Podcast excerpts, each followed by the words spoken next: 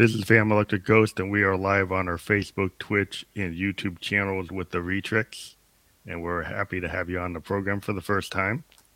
Yes, thank you so much for having me. So, um, what we like to do on this program is we like to show people the artist as they're working. And so we have a YouTube video that we're going to queue up right now.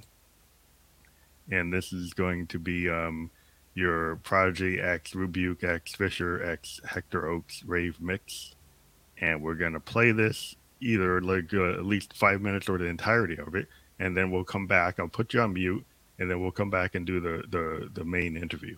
If that's okay. Yes. Okay. Sounds good. I'm gonna put you on mute now, and then we'll cue this up.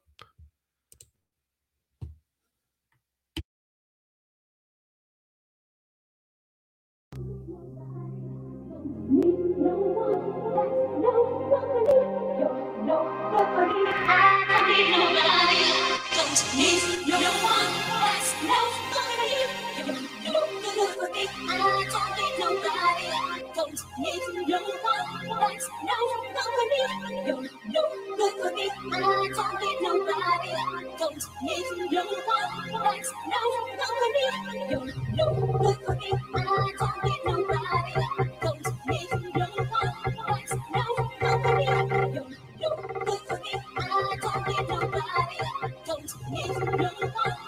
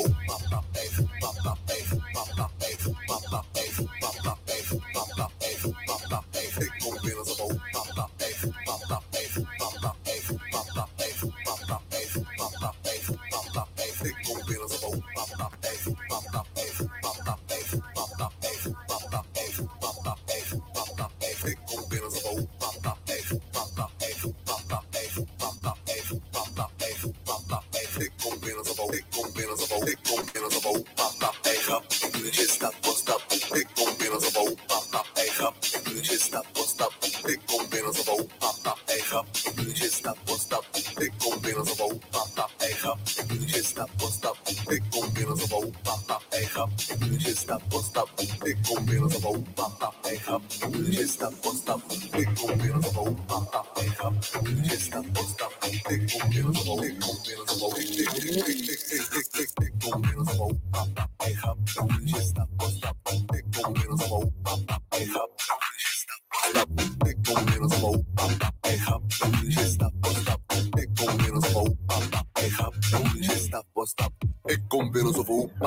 stop, stop, Ik doe de shit stap voor stap, hey luister Hoef geen nakkie of een babie, ik ben challa in die bitch. Van drank en schwillen We gaan hier, we gaan daar, we gaan bam bam. Want je weet, als we knallen is het tam tam U mag zitten, want ik kan staan. Deze motherfucker wordt de mannen willen komen plakken Maar hell no, geen tijd voor die onzin bitch. Come walkie is die shit, mag zitten aan ass en tits. Zwart zand, kiss.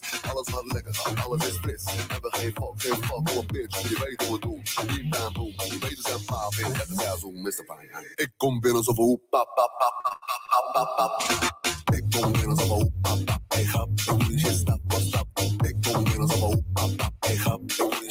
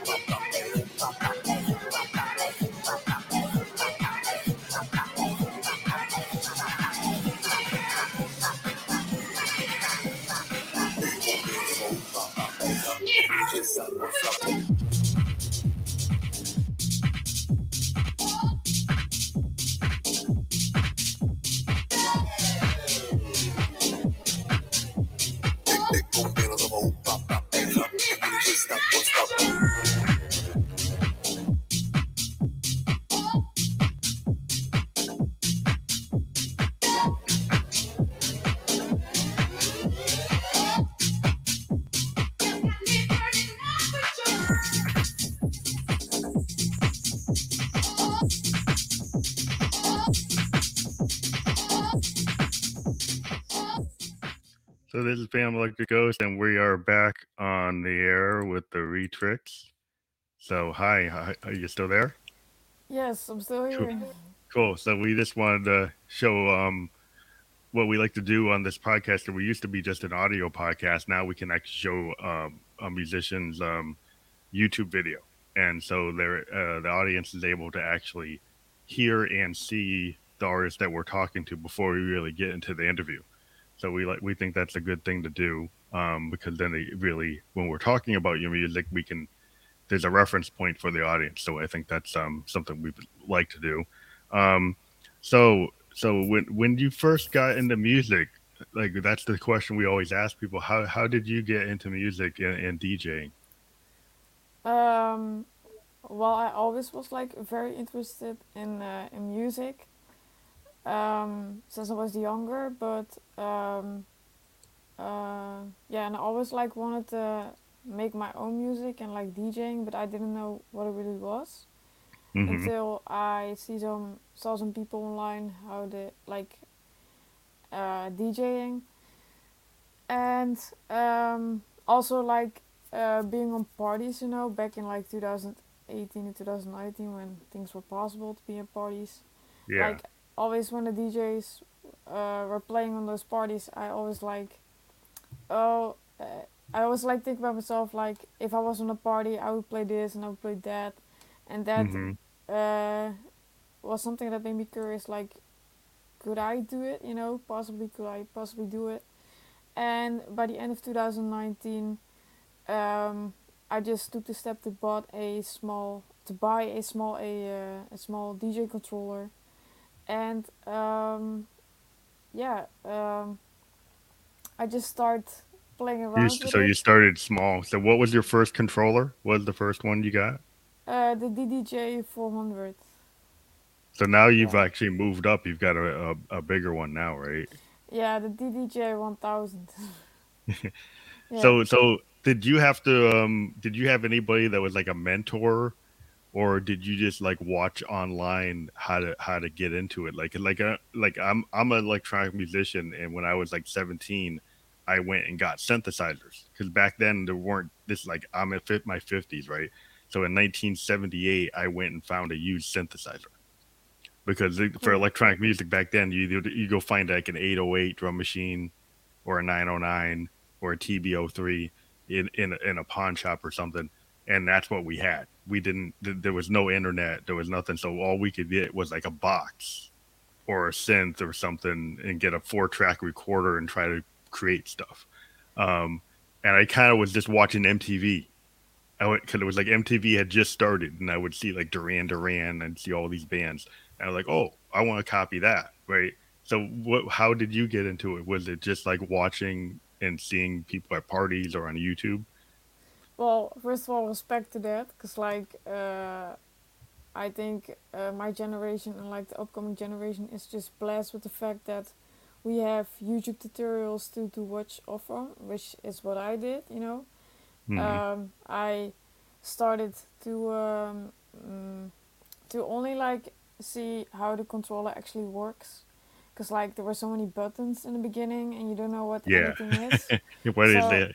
Yeah like that's that's what i uh, started to do first like just to see what the like What all these do? buttons like how do you like uh, put in a song and then play it or stop it like that's all i wanted to know and all the effects and after i knew that like after like an hour with playing or two hours playing i just started to download a bunch of music and um, then i just started playing and messing around and then i found out that it was so hard that I was like, how how am I ever going to manage to to get this under control? It, I I couldn't imagine myself being in a like being good at it because it was so hard.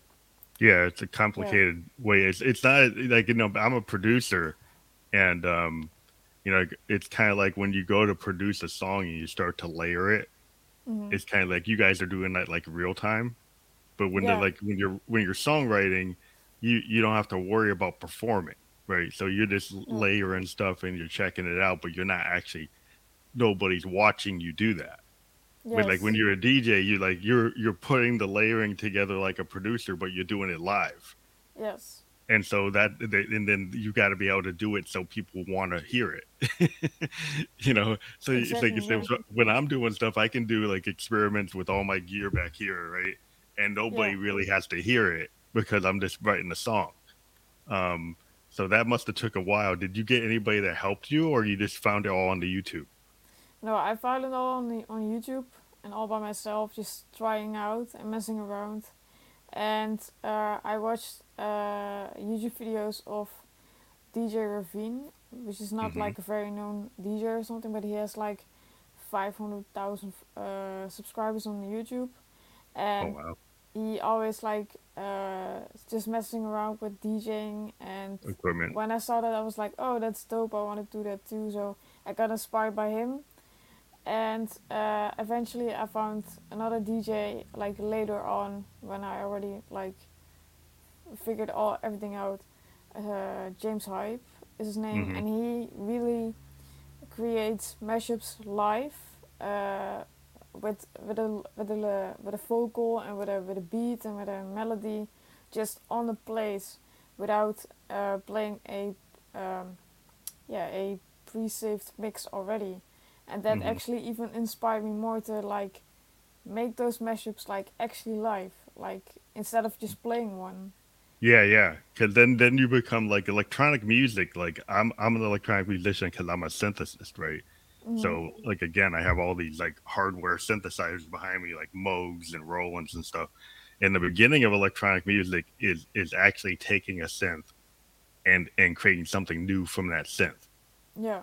and and in today with a lot of the controllers they have access to ab- ability to actually do that where you can like you, or you can warp the sample so much that it becomes like your own thing right so you can take a sample or a clip and you can run it through so many effects and run it backwards, forwards, and inside out, so that you can actually do kind of what we do with our tape loop machines and our and our our, our, our, our you know, oscillators. You know, what we do is synthesis. We take oscillator sounds, we take waveforms, we throw them through envelopes, and we throw them through uh, filters, and we throw them through sequencers, and we create like our own stuff from scratch mm-hmm.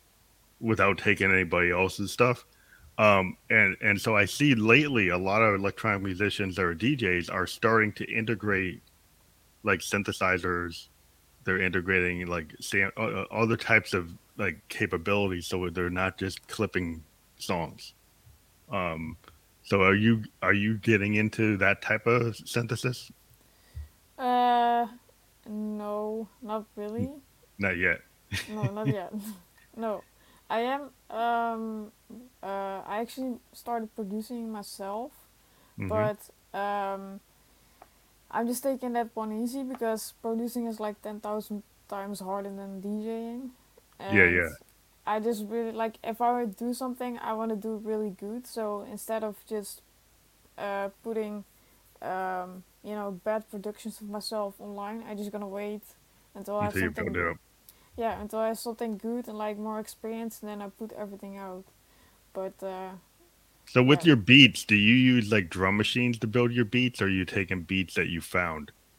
I'm taking uh, beats from uh, from music that I found, just like um, just a um, a beat from a techno song. Um, mm-hmm. By example, just put a loop on it, like an eight beat loop.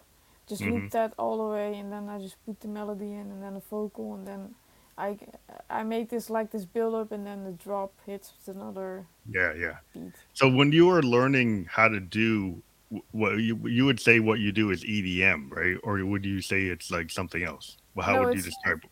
It's actually tech house tech house. So so you're in the you're in the genre of tech house. So a lot of people who see DJs just assume it's all EDM, but there are multiple genres within electronic music. So you're tech house, mm-hmm. and mm-hmm. um, what drew drew you into tech house? Is that where you kind of found yourself in tech house, or you like tech house from the beginning? Well, um, at first I wasn't actually playing tech house at all.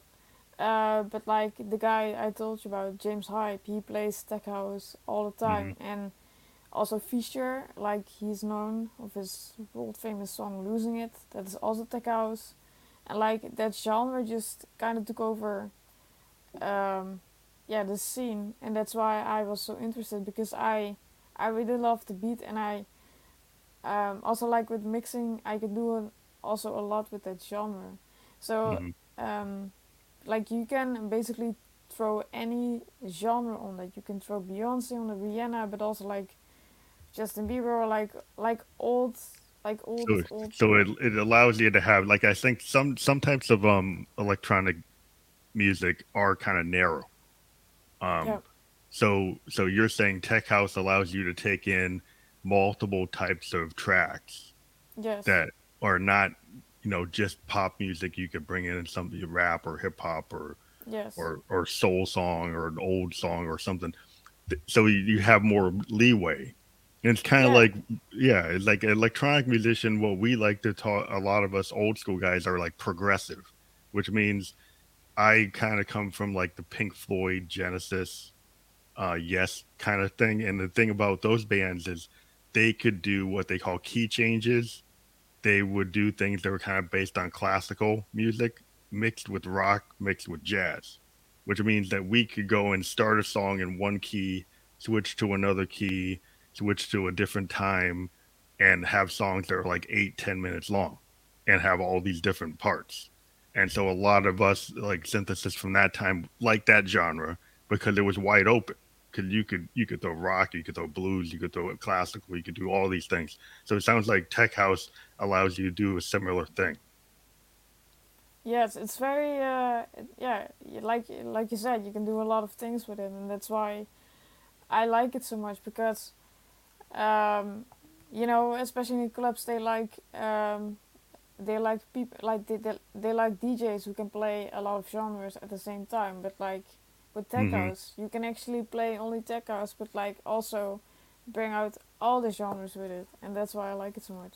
Yeah. So so before COVID, were you actually playing in the clubs in in Amsterdam? That's where you are, or you just been doing everything live? No, I on didn't even. No, I didn't even start yet. Like Oh, so I you started right in the middle of COVID then? No, I like I like I started before uh, hmm before COVID, so by the end of 2019, and then I started to get serious in like around May June 2022, and then we were all locked up, locked down. Oh, so you've never been able to actually do a live performance like i at a club, but you've been doing stuff online Yes. Unfortunately, no, but I hope so. Like that's like my number wish right now to play in a club. Like in a club. Yeah. I want it So you so it's bad. so the, so is the Amsterdam scene? Do you, you, they're still not allowing DJs to do anything live? No, all the clubs are closed, and also they don't have live events. And if they have, they only want to like, I think they only invite invite like, you know, really big DJs with big names and stuff like that. Okay. So Yeah. so it's still kind of limited because of the way COVID is. Mhm. So yeah. So one of the things that we've been doing is uh we started to do on what we've been doing as an individual as the ghost is like Fam Electric Ghost. That's that's my brand. But we've been playing online live since like 2016. Uh and uh we, we um we just do like from our home studio we we do live shows and we've got like multiple cameras and we we've been doing that. And we because of covid more and more bands have had to do that. Uh, and but we had been doing that before that. Um and one of the things we did this year is we actually had a festival with like Nice. 22 guests from our podcast. Um and so what we did is on in july 16th through the 18th we had 22 bands that we interviewed since 2018 come on this channel. And they did 30 minute live sets and that we sponsored and so we, we're hoping we're actually planning on doing that again in november. So november 19th through the 21st we're going to sponsor another what we call um peg bedroom producer festival.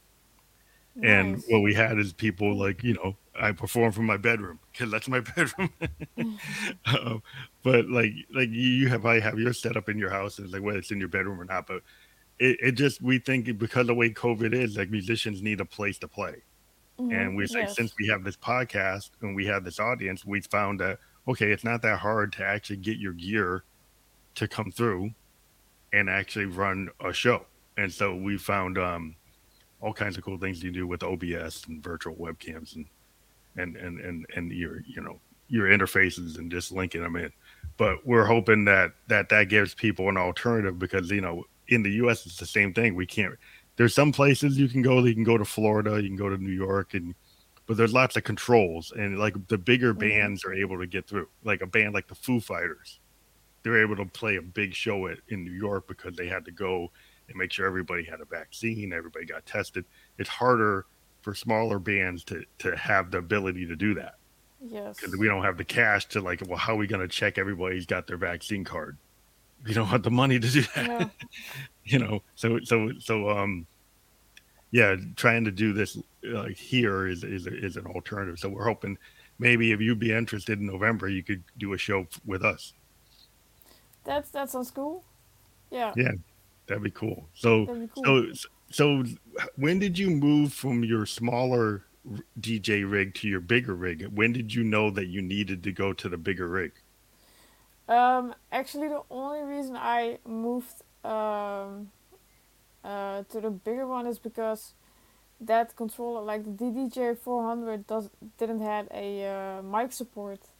oh and you wanted that Yeah, and I wanted that because um, I wanted to start live streaming, but also uh, in May 2022 and June 2022, that's like when I upgraded. Um, the first video show, um, the first radio station ever uh, reached out to me and they wanted me to um, to be on a radio show, but they also Oh, wanted to have, yeah, but they also yeah they also wanted to have me. Uh, um, they also wanted to interview me, so they they needed able to hear me.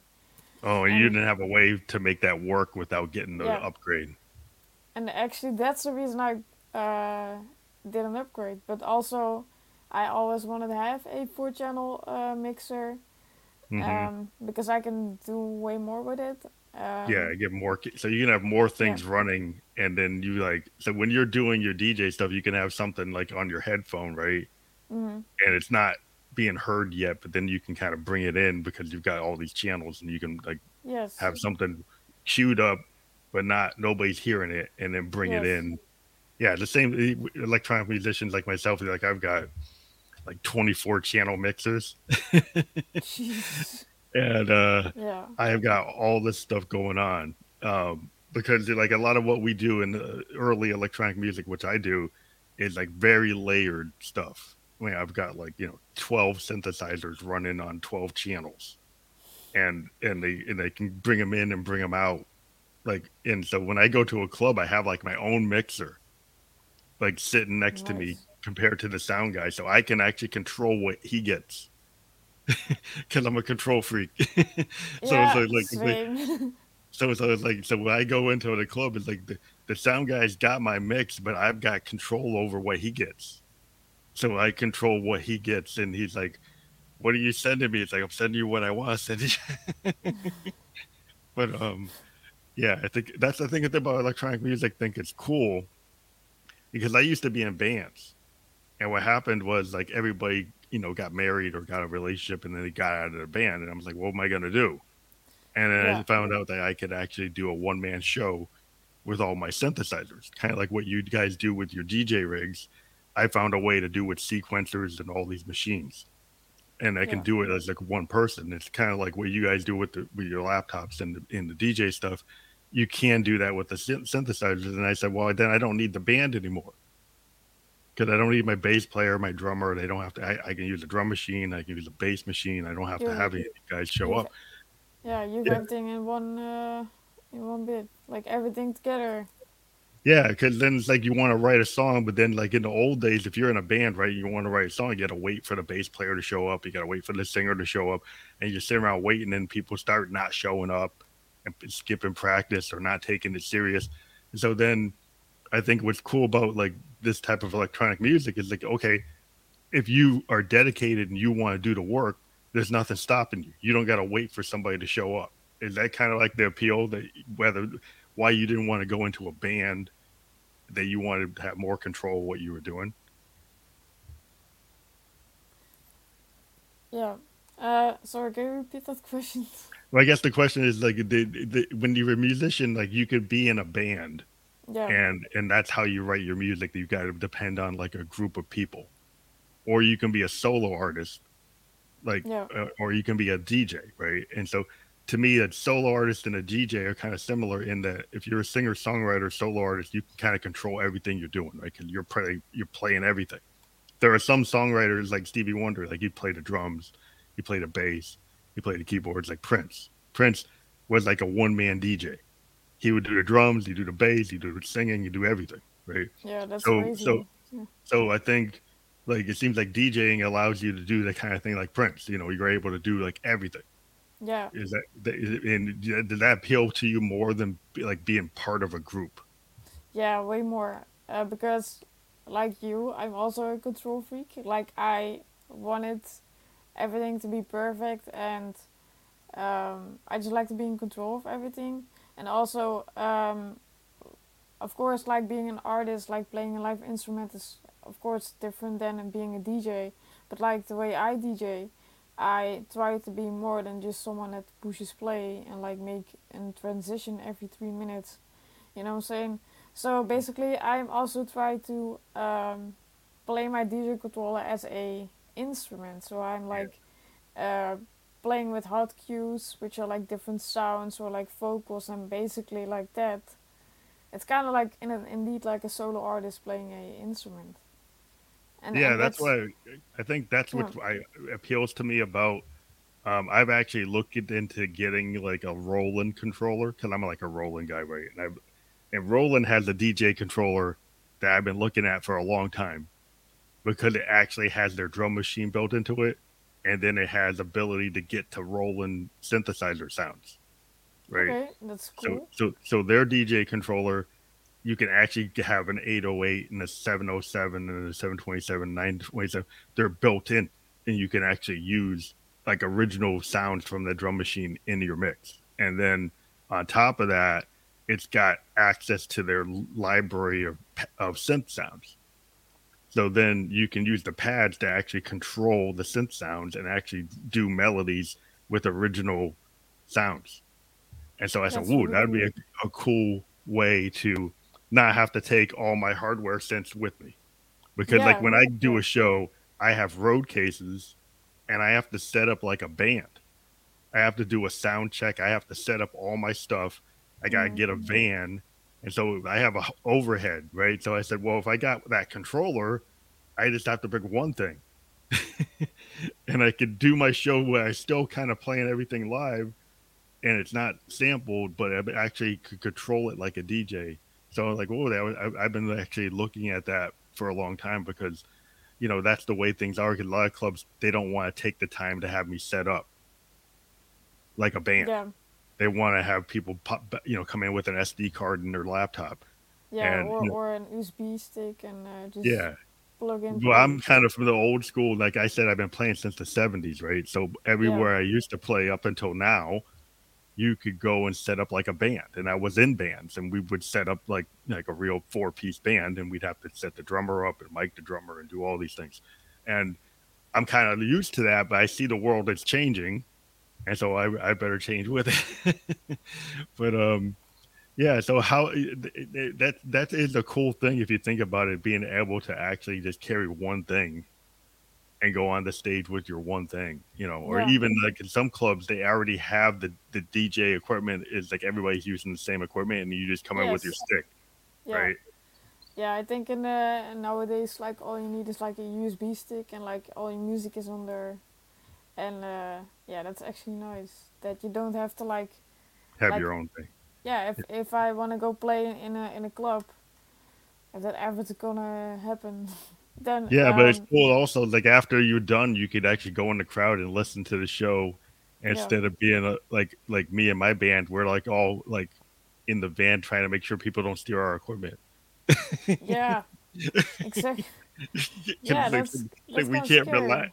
Yeah, we can't relax because like we got like twenty thousand dollars worth of equipment. we like we can't leave it in the back alley because somebody might grab it. Wow, yeah, that's risky. That's really yeah, risky. That's the yeah. What's the old school way of you know bands would have to bring their amps, mm. their, their all their stuff, and then they got to have the roadies. Like then you got to pay a roadie, right? So the way a band would usually handle it, you have your roadies with you, and they stay in the van, and then you can stay in the club. yeah, but but that means you have to pay them to stay in the in the in the truck. so yeah, I mean, so you got like all this extra expense that you guys don't have because you don't have to have a crew. You know, that's no. that's kind of, that's kind of cool. Um, so are you thinking that in Amsterdam, is, are you guys getting any in, indication that you will be able to have uh, artists like yourselves play live anywhere yet, or it's still like you don't know? Well, the government uh, was actually open like in in July they said like um, the clubs were open for like two weeks, but then uh, you had a uh, problem. You yeah, the, the COVID, uh, like the the the, the infection starting uh, going back up again. Yeah, yeah, like skyrocketing up like again. So they uh, closed after two weeks, and then they said like, okay, in the August of thirteen, we we uh, want to see if everything is safe again. So um, yeah, then August 13 comes around and they say, um, yeah, it's it was actually going down, but like because mm-hmm. of the safety reasons, they are um, keeping the clubs closed till mid-November. So um, yeah, so still no place to play. Well, that mm-hmm. that that kind of gives us an opportunity because we said we're going to do our show in November. So in November 19th through the 21st, we're gonna we'll you can play on our show. yeah, that would be great. Yeah, so um yeah, we're hoping, you know, in the future we're we're actually looking at a way to actually link Facebook tickets. Like Facebook you can do an event and you can actually have a ticket and you can charge a price for it. We haven't done that yet we're actually going to experiment with some of the bands that were in our previous festival. We have a couple bands from the UK that are going to attempt to see if the, their fans will buy a ticket for an online event. So we're not giving everybody that option yet, but we're experimenting with, and these tickets only cost like fifty cents to five dollars, right? So they're not very expensive. Uh, it's just a way. It's just a way for the for a fan to show that they they support the band, right? So if you've got bands that like you, and we say, okay, well, if you like this band, you can you can can you spend a dollar to watch them for an, a, a half hour an hour, and we think that that 50 cents to a dollar is, is a reasonable ticket price for an online event. And so, yes. um, so we're going to try that. And so in the future, we will be sponsoring individual acts through our platform to do shows where we can actually promote them on Facebook, have them ticketed through Facebook, and then have them actually come through this platform to actually do the show. So we're hoping that that in the future, because of this whole COVID problem, that we find a way for a band to actually get some money for what they do. Yeah. So we're thinking that's a good thing. yeah, it is. It is. Um, so we're gonna try that and see what happens. Um, because you know a lot of things on the web, everybody likes everything for free, and we understand mm. that. But we we like they always tell people like if you like a musician, it's just like if you like a YouTuber. Like if you watch a YouTube gamer, you give them tips because you mm-hmm. like them. So if you like a musician, we want to create a model that allows you to do that. So we think that we create a streaming model that allows you to do like a tip or a ticket like a, you do for a YouTuber, then then that would be a good way for musicians to finally monetize their money after all this Napster stuff, where people think music should be free, but musicians have to get paid. um, so so we think um, going forward, uh, we're hoping that we'll have a lot of cool things like that, and we want to make sure that all the guests that come on the show are aware of it, and we'll, you know, bring you into it if you're into it. Yes. Now you said you're actually getting into producing. So, so the question is, are, are you actually working like on a future project that would be like a record that you would put out through like Spotify or iTunes or Tidal? Is that something? Is that what you're kind of forward looking to do? Yes. I um, I feel like uh, with DJing, I like like the skills. Um, I'm kind of like hitting a roof right now, and mm-hmm. that's why I want to like expand uh, myself to actually sh- like produce songs or like uh, edits from existing songs, and that's why I wanna um, like produce songs. But like right now, I'm like still learning the ropes Mm-hmm. And um, yeah, I, I don't want to put anything out until I think it's. So you got it. So, yeah, so when you talk about produ- you want to produce other people, or would you actually do your own singing? Um, well, you got this um, this um, tool. It's called Splice. It's yeah. called Splice, and you get like vocals of there. So probably I'll get it from there. Cause like I don't have any. I like I'm I'm a student. I still go to school. Mm-hmm. Um, I don't have any money to pay a, uh, a singer to song to sing on my record. Oh, so you get the free, you get the the stuff that's out on Splice and use that. Yeah. Yes. That's but you're not you're not thinking of using your own voice for your songs. You're you you're I, not in that mode yet. I don't I don't think anyone wants that too. To be honest, I don't have the great. Uh, I don't have the best singing voice. Well, that's interesting, you know, because for a long time I I was just a musician, right, and I just played in bands as a keyboardist, and then I found that like, well, only way I'm ever gonna get anybody to really listen to me is if I if I find a way to sing. Mm. So I got into vocal synthesizers. So I actually have what are called vocal transformers, which are the technology from Roland, and it changes my voice. It allows me to change the pitch of my voice and the timbre of my voice and i found a way that i could sing with these kind of vocal tools that make me it's kind of similar to what you actors use. Like if an actor wants to do a cartoon and they want to change their voice they use these transformers to change their voice to get into a character if they can't do it if they're an actor and they can't change their character with their own voice they use these tools called transformers and I've been uh, that's how I got into doing the ghost because I created a female character called Josephine through my vocal transformer. It allowed me to change my voice into a female voice. And I've actually Mm. met other artists or female artists that have actually changed their female voices into male voices, and then use Cool. those to actually be the their their lead vocal. So there, it is possible that if you don't like your own yeah. voice, you, you can use technology to create like a character that you could use in your song that is actually you but not you.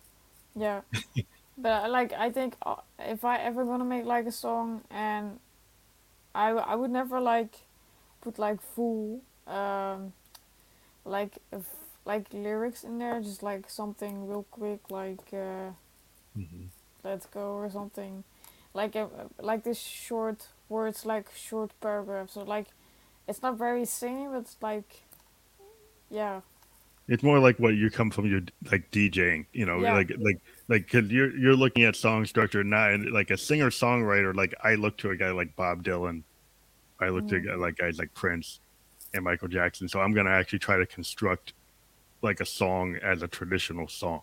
yeah But if I- you're I- coming from from a DJ perspective, you you probably more like clips hmm and snips of things to kind of fit with the beat.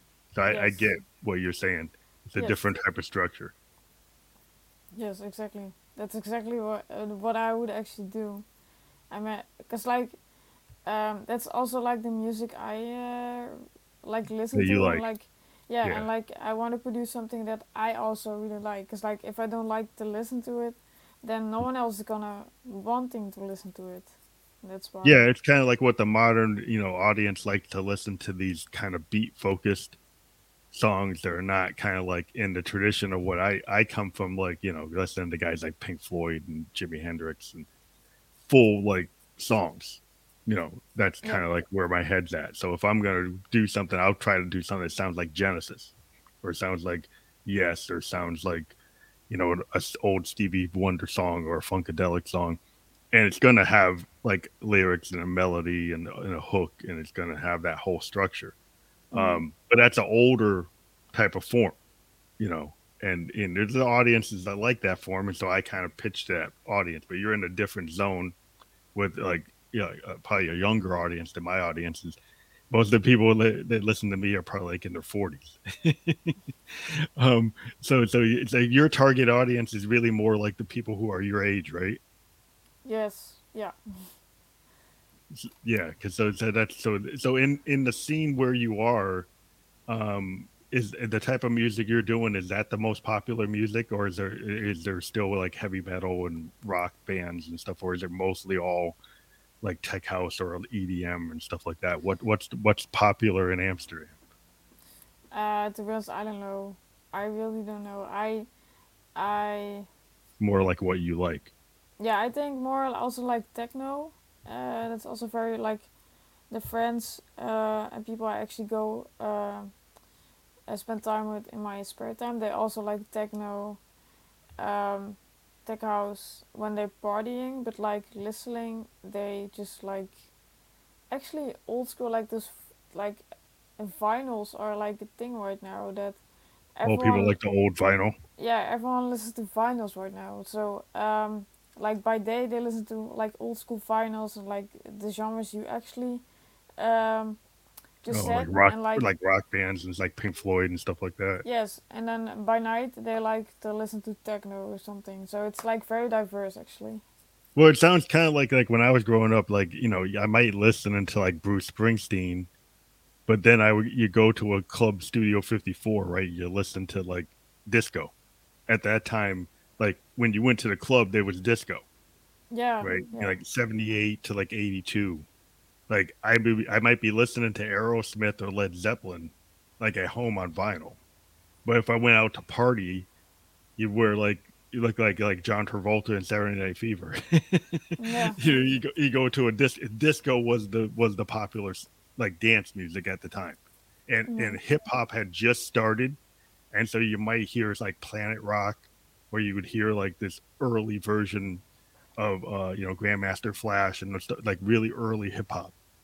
So you would go to the club and it would be disco and very early hip hop stuff. People DJs starting to create rap, they would actually go and start like doing vinyl and scratching and mixing like R and B songs with like a beat. And so that that was kind of like the popular music at the time for the club scene. So it's like interesting, like the club scene is like different sometimes than what you actually listen to like on vinyl or on cassette or CD. Yeah, that's cool. Yeah, uh, my mom used to listen to uh, cassettes too, and I think she even um, like I'm from 1997, so I also got a little bit of cassettes too, but um, yeah, she's she had like this little basket of like uh, cassettes, still like pop them yeah, into a Walkman. Like yeah, the big thing back in the day before the iPod was like I was so happy I had a Sony Walkman and I could actually take my cassette and that was the i that was like the iPod of the day. You you'd have like a little bag, like a little bag you'd put on your shoulder and you have all these cassettes and you'd hmm have your Walkman and you go out like you know skating or you with your skateboard and you'd have your Walkman on and you'd be skateboarding with like listening to your tunes. It's kind of like what people do with their iPhone today, but um, it was limited. It's like we were happy. We oh we had ten songs, ten albums with us, and that was a big deal. Because if you think about it, like when you had vinyl, you could only you had to listen to vinyl. So having ten cassettes on you was a big deal. It was like oh wow, I can listen to ten different records. But now you guys can listen to like ten thousand different. hmm No, yeah, but we were we were kind of limited in what we could pick. Uh, and so today it's it's kind of cool with the streaming services that you can like listen to anything. But back in the day, we like we'd have to choose before we go outside. Like, what am I gonna bring with me? And yeah, you'd kind of be limited in what you could actually listen to. yes, yeah. Nowadays that's different. It's a totally different thing. But the one thing I would think um, that I I just get into is um uh like in the back in the day when you listen to vinyl, you would have to listen to a whole record, right? So if hmm I listened to a record from like Yes, I would listen to the front side, A side, and B side. But today, like because you got all these playlists, sometimes you never get to really dive into an artist catalog, right? So one thing I like to do is like I like to listen to an artist and I want to listen to like everything that they do but today I find that a lot of people just know individual artists and they really don't dive deep into any one artist, right? hmm So do you find that because of the streaming that you don't actually listen to the full catalog of an artist or you just listen to like playlist or do No, you uh, I never actually listen to uh, popular playlists. I always like go searching for music because I like I think every single DJ is always listening and searching for new music, Mhm. and that's why um, I'm actually I'm always like listening, trying to listen listen to full catalogs of artists that I like, but oh also cool like of brand new artists. So I'm actually I'm actually doing that, but um, I'm also not very much um, like I also don't often listen to mainstream music only when it's like super popular but then it's like when i take the vocal of it and then try to mix it and then to make it like more interesting and to like um, basically um, give someone like give give people something that they already know but like mix it with something change it. that yeah make it new. don't know. So you take something that's familiar and then make it mm-hmm. new yeah which is like I think is like like the real talent of a DJ is to be able to get a hook mm-hmm. and then have like a remix version of the hook, yeah right?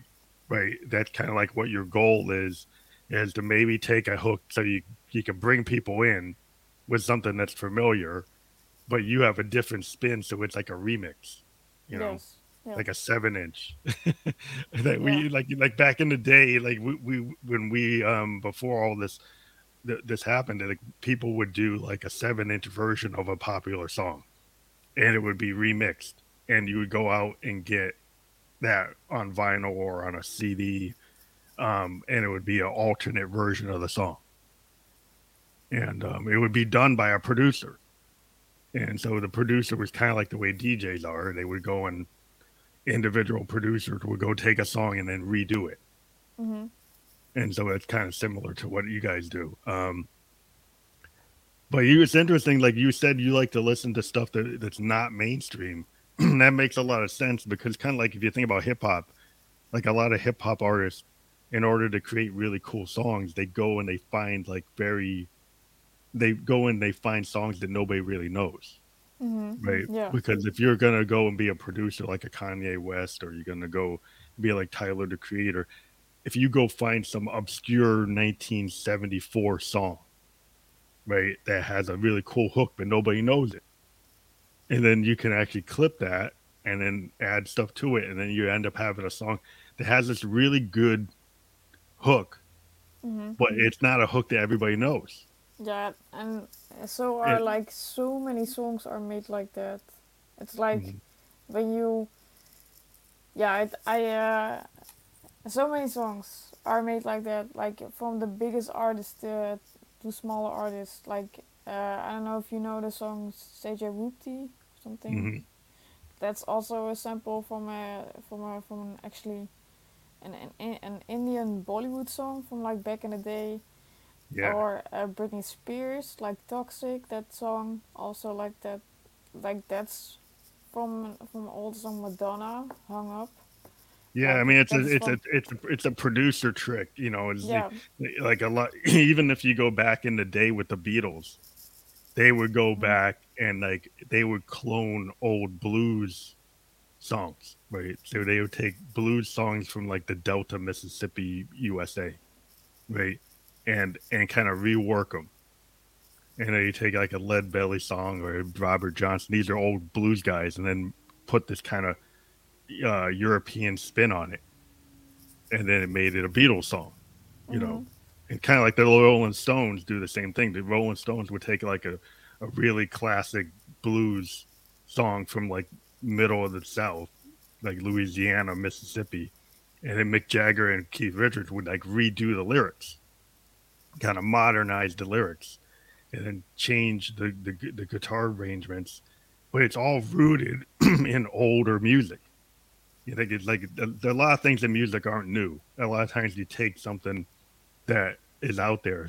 So I like to tell people, like, you know, people talk about how modern music like does clips and does samples, but I said every blues guy, every blues musician is taken from maybe like ten other ten uh, musicians that created the form. The form of blues is kind of narrow. It's kind of narrow. It's a certain style to it, and so if you do it, you're gonna be kind of lifting from whoever came before you, because that's what it is.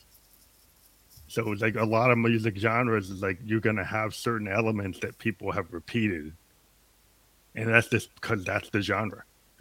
yeah. I see someone uh, in the chat.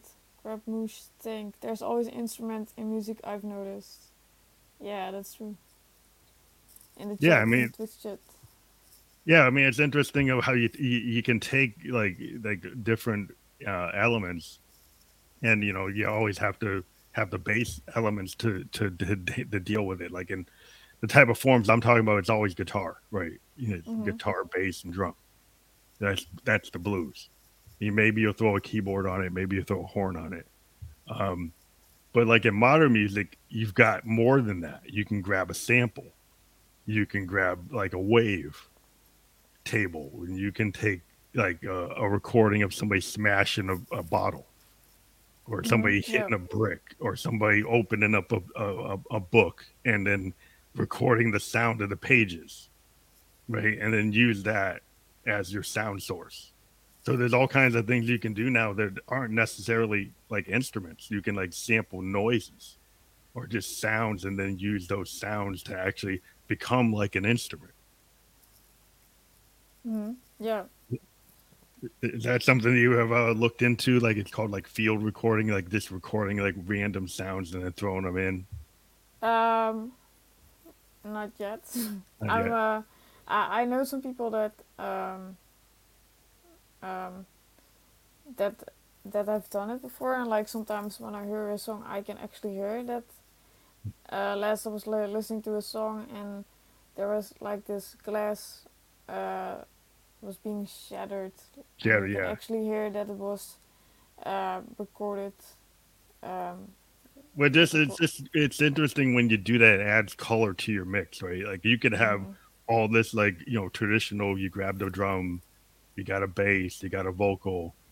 But if you start like playing with effects, like you know, take the sound of the wind, take the sound of somebody opening a book, and breaking a glass, hitting a brick, you know, taking a stick and tapping it on a table, and then you can find like rhythmic ways to use it or sound effect ways to use it to like fill in space or add like like what they call like shadow sounds. Like when you're a producer sometimes if you have something really low in the mix and then you build up a bunch of tracks that have somebody doing something very that you wouldn't really notice it. But eventually all these sounds have build up your sound so you could take all these kind of things that you wouldn't think would go together but if you start to layer them that actually builds up like a sound quality that if you have your headphones on and you listen to the track without those things, you're saying, wow. And then when you add the things in, it changes the nature of the track. So by adding all these different colors of sound, it's kind of like what people call sound painting. And when you get into production, you can like do all these additional things with sound that add to the mix. Mm-hmm. Yeah. So I think like as you get to be a producer, you're going to get probably get more into it. Yes. But um, yeah, it's, it, it, I think it's just interesting to uh, you know deal with people in different genres. I interview you know bands who are rock bands, uh, people who are DJs, people who are classical musicians. It's it's interesting to have different um, opinions on how how music should be created. Mm-hmm. So what what's your overall goal? Like you said, you were like getting into production because you're seeing some limitations in in in your genre. Have you thought of maybe doing something other than tech house to kind of get into a different type of sound? um, techno, and Techno? I and I also like uh bass hall sometimes, but it's like another type of beats. But right now I'm just like more focused on DJing and like producing is just like being in baby steps because like um I'm also like um yeah a student and in two weeks I'm going to start my last year of um, software development and um, that's gonna be final year and it's gonna be full of exams and that's why I need um, like I have to divide my attention of um, Yeah, uh, the time I have uh, spending music uh, every single week. Uh, so uh, producing I have to do baby steps because yeah. You got you got a day job. You you're a student. yeah It's like yeah. Well, a lot of us musicians we end up having. I'm a programmer myself. I'm already I've been one for like 25 years. So yeah, and like so I, I spend 45, 50 hours a week doing my day job and then my passion is to do music. And so i, I understand where you're coming from because as a student you're probably doing like 50, 60 hours whatever you got to do to do what you got to do. Yeah um yeah um but yeah it's, it, i think it's it's cool what you're going into because like like um software development actually is pretty lucrative. Excuse me and that means you can afford your your, your toys yeah when you're a musician, like if you're a musician and you have a day job and you have like your day job is like you're you're like in a pizza restaurant or you're a delivery person or you're you're you're you're doing something like that, right? Or you're driving a truck. It's different when you're doing software um and stuff because you, then you have uh, enough extra cash to buy you know, to feed your your music dream hmm um, which is pretty cool. And I've been doing that for like the last 20 years. Um, it allowed me to, you know, get the synthesizers and the equipment I have yeah uh, and, and still be in the game. And, and the thing is, like electronic music, it kind of, and computers are kind of all tied together. You know, there's a whole history of like all these synthesizers are like computers. Well, pretty much they are computers. And like your, your DJ equipment is kind of computerized too. So it's like taking like what we do in our day job and finding a way to be creative with it. yeah well I think eventually I I mean if DJing goes really well and producing I want to do that full time but like in the meantime I'm just gonna go be a software developer Um, but yeah, I still need to figure out uh, what direction I want to go with that. Like right now, I want to be a front end developer because like that's what I like the most. But like being a back end developer is also very very important and um, yeah, I think both sides are very important. But like front end developer, it's for now easier for me than back Yeah, end. But uh, I'm we'll more of a back end. I'm more of a like Yeah. I'm I I come from like a mainframe COBOL background. Oh, nice. Yeah, so there's a lot of old people thought all those systems were going away, but all the banks and insurance companies still use them. So so I still get work all the time um, because people thought the mainframe was gone, but it's not. It's still there, and it's still working, and then we still have to do stuff on it. but um, yeah, that, that I digress. But um, I think what's interesting though is like you know the all the equipment we use is very computerized today. Everybody that's like into music, you know, if they're using Ableton Live or they're using Pro Tools or they're using Splice or they're using any of these things, they're all using like computer algorithms. They're all using computer technology to be able to be creative. Um, which I think is like it's I think it's an added benefit if you have some software development skills because then you understand workflow so then I Mhm. think if you go into something like Ableton Live or Pro Tools or you go into Splice, I think you have a, a mindset that when you go into it that make make you maybe look at it in a way that's a little different than somebody that doesn't understand that. Mhm. Do you find it helps you uh, uh, in your music to know kind of software stuff? Uh, not really, cause like um, it's I don't. Yeah, I just I use the programs just as a regular user, and like I haven't um put my software development glasses on and like Oh, you haven't tried to like re- rework it or Yeah, like re- no, I recode it or I I'm not that good. I'm uh I'm uh, still learning like both like yeah, yeah. Well, I guess I. I think it, I think it will give you a tool set that will maybe make you in the future like look at something and say, "Hey, maybe I could do that better."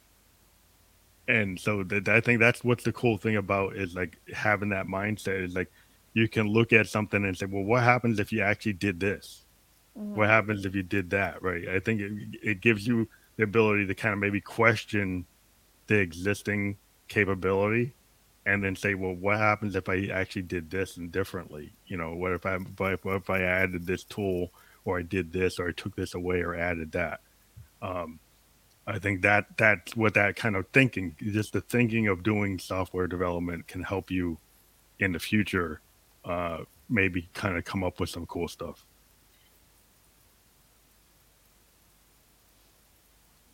Well, I think uh, we we hit our hour mark, and um, we like enjoyed having you on the show, and we hope that that you um, take advantage of the fact that we're going to try to do that that live show in November and get in touch with us. And if you want to do that, if you're not too busy with your schoolwork, Mhm. um, we'll have you do a show. Cool. Sounds dope. Thank you so much for having me. Thank you very much. Everybody, go out and uh, click the link that we have out there for uh, the Retrix YouTube channel. Where you can't click it, but retype it, and um, go check out her YouTube channel. Um, we do have all the links that she gave us on this episode, so they will be clickable. So if you go into this episode, when you see it on YouTube, Twitch, and Facebook, there's a bunch of hyperlinks we've added. Um, please click those links and support Retrix and uh, listen to her music. Remember to favorite her channel and subscribe to her channel and uh, like everything you like because that helps when you're an artist. If people actually hit the subscribe button, hit the like buttons, make sure you do that everywhere that she listens. You can listen to her on SoundCloud, do the same thing anywhere that her music is. And thank you again for being on the show. Yes, thank you so much.